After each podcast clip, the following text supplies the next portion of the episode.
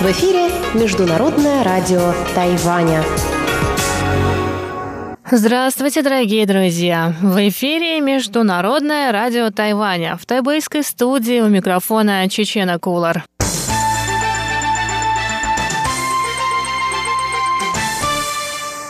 Сегодня 28 января, понедельник, и в ближайший час вы услышите выпуск главных новостей о Тайване, а также передачи «Вкусные истории» Анны Бабковой и мою передачу «Сделано на Тайване». Ну а если вы настроились на часовую программу передач на частоте 9590 кГц, вы также услышите хит-парад от Ивана Юмина и повтор передачи Лилии У «Учим китайский» за прошлую неделю. Оставайтесь с нами. А мы с вами начинаем выпуск новостей. Президент Китайской республики Тайвань Цай Инвэнь встретилась 28 января с председателем Сената Республики Парагвай Сильвио Овеларом. Овелар прибыл на Тайвань с делегацией парагвайских парламентариев не в первый раз. Он посетил Тайвань 15 лет назад. По словам тайваньского президента, Тайвань и Парагвай на протяжении 61 года сотрудничают в разных областях, в том числе в области инвестиций, строительства инфраструктурой и торговлей. Кроме того, Парагвай – первая страна, которую Цай посетила с официальным визитом в качестве президента Тайваня, а президент Парагвая Марио Абдо Бенитес побывал на Тайване два раза после своего избрания. Наши страны сейчас реализуют программы сотрудничества в области медицины, сельского хозяйства и рыболовства. Мы уже видим результаты этого сотрудничества.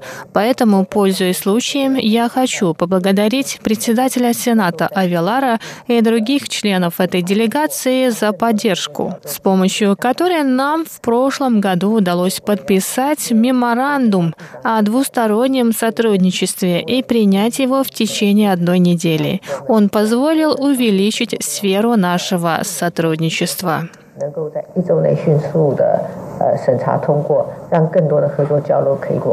Цай также добавила, что парагвайская делегация стала первой в этом году иностранной делегацией, прибывшей на Тайвань.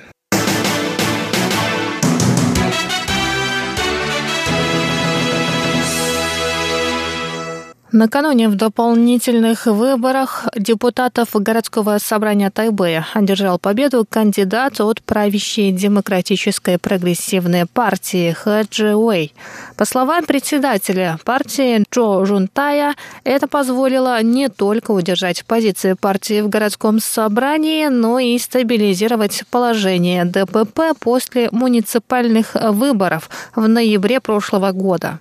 Джо также добавил, что победа кандидата от ДПП в дополнительных выборах не конечная цель. Мы боремся не за индивидуальные успехи, а за укрепление позиций всей партии. Вчерашняя победа только лишь стабилизировала наше положение. Важнее то, что нам еще предстоит.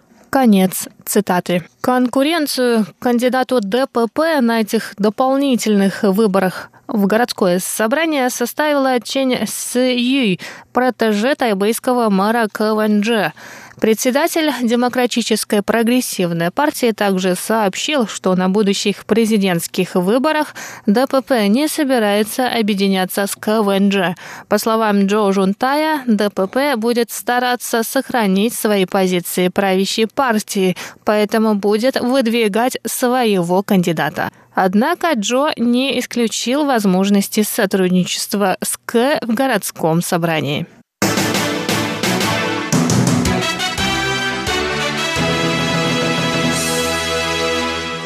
Совет по делам сельского хозяйства Тайваня ввел 25 января новые правила, согласно которым гражданам иностранных государств, которые не смогут оплатить на месте штраф за попытку ввоза на Тайвань запрещенной продукции из свинины, запретят въезд на остров. После введения новых правил один турист из Китайской Народной Республики оплатил штраф в размере 200 тысяч новых тайваньских долларов, что равно 6 тысяч 1472 долларам США на месте и был пропущен на территорию Тайваня, а другому было отказано во въезде из-за неуплаты штрафа. По информации Совета, с 18 декабря прошлого года, когда вступил в силу запрет на ввоз мясной продукции на остров, всего было выявлено 79 попыток. 25 января этого года гражданин Китая, прибывший на Тайвань из Гонконга, не смог перейти границу из-за неуплаты штрафа на месте. А 27 января китайская туристка попыталась провести 800 грамм ветчины в аэропорту аэропорту Гаусюна. Ей также отказали во въезде из-за неуплаты штрафа на месте. В Совете также предупреждают, что иностранцы, нарушившие новые правила, не смогут въехать на Тайвань до полной оплаты штрафа.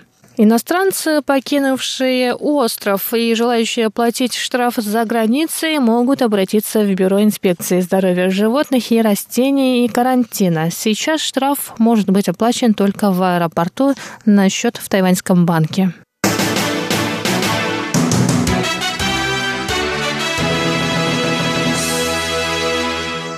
Министерство транспорта и коммуникаций Тайваня сообщило, что российская чартерная авиакомпания Royal Flight подала заявку на запуск с 25 мая прямого авиарейса между Москвой и Тайбэем.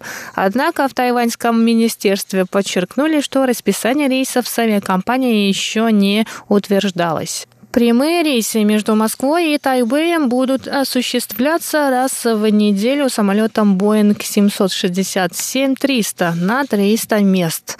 Полет займет около 10,5 часа. Из Москвы самолет будет вылетать каждую пятницу в 10 часов вечера.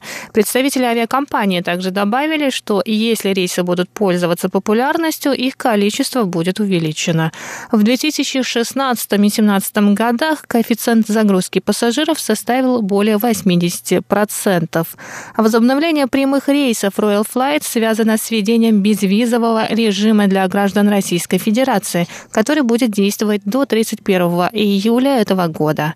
В Бюро по делам туризма Тайваня сообщили, что представители тайваньской туриндустрии примут участие в туристических ярмарках в России для привлечения 40 миллионов российских туристов, ежегодно выезжающих в другие страны.